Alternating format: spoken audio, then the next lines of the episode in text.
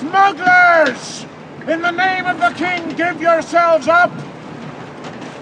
In the name of the king, give yourselves up!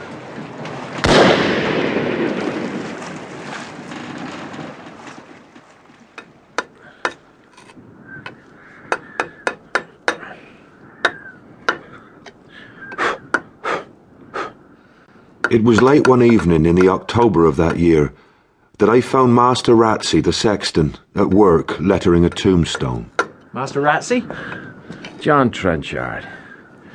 Here, hold the lantern for me. Right. It's but half hour's job to get all finished.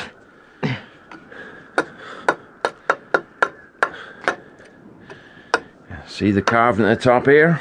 A schooner boarding a catch. It's good work, no? Aye, Master Ratsey. Stones for David, is it? For David, yes. The verses of Mister Glennies. Sacred to the memory of David Block, age fifteen. Of life bereft by fell design, I mingle with my fellow clay.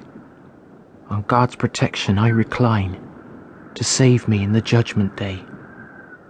There too must you, cruel man, appear. He means Mister Maskew. Aye. 'Twas a cruel, cruel thing, John, to fire on so young a lad. No distance between them, and full in the face. And the poor fellows taken on that night, they say three of them surely hang at the next assize. Well, when this work's done, you and I shall go to the Why Not for a glass of Arab milk to keep out the autumn chill. To the inn? I don't know. If Aunt Jane should hear of it... How will she hear? I shan't tell her. And Elzevir... I mean, Master Block is the innkeeper, and he seems so grim. Aye, and grimmer and sadder a thousand times since David's death. So he needs the talk of kindly friends to cheer him. You need not fear, Elzevir Block, boy. There never was a truer man in Moonfleet.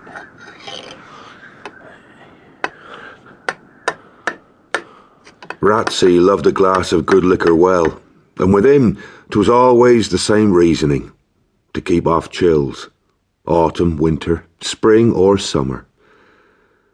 My heart was in my mouth when he led me into the Why Not. I thought it a vast honour to be asked there. Yet my pleasure was not without alloy. Don't look so ill at ease, John. Aunt Jane won't come looking for you here. No, Master Ratsey.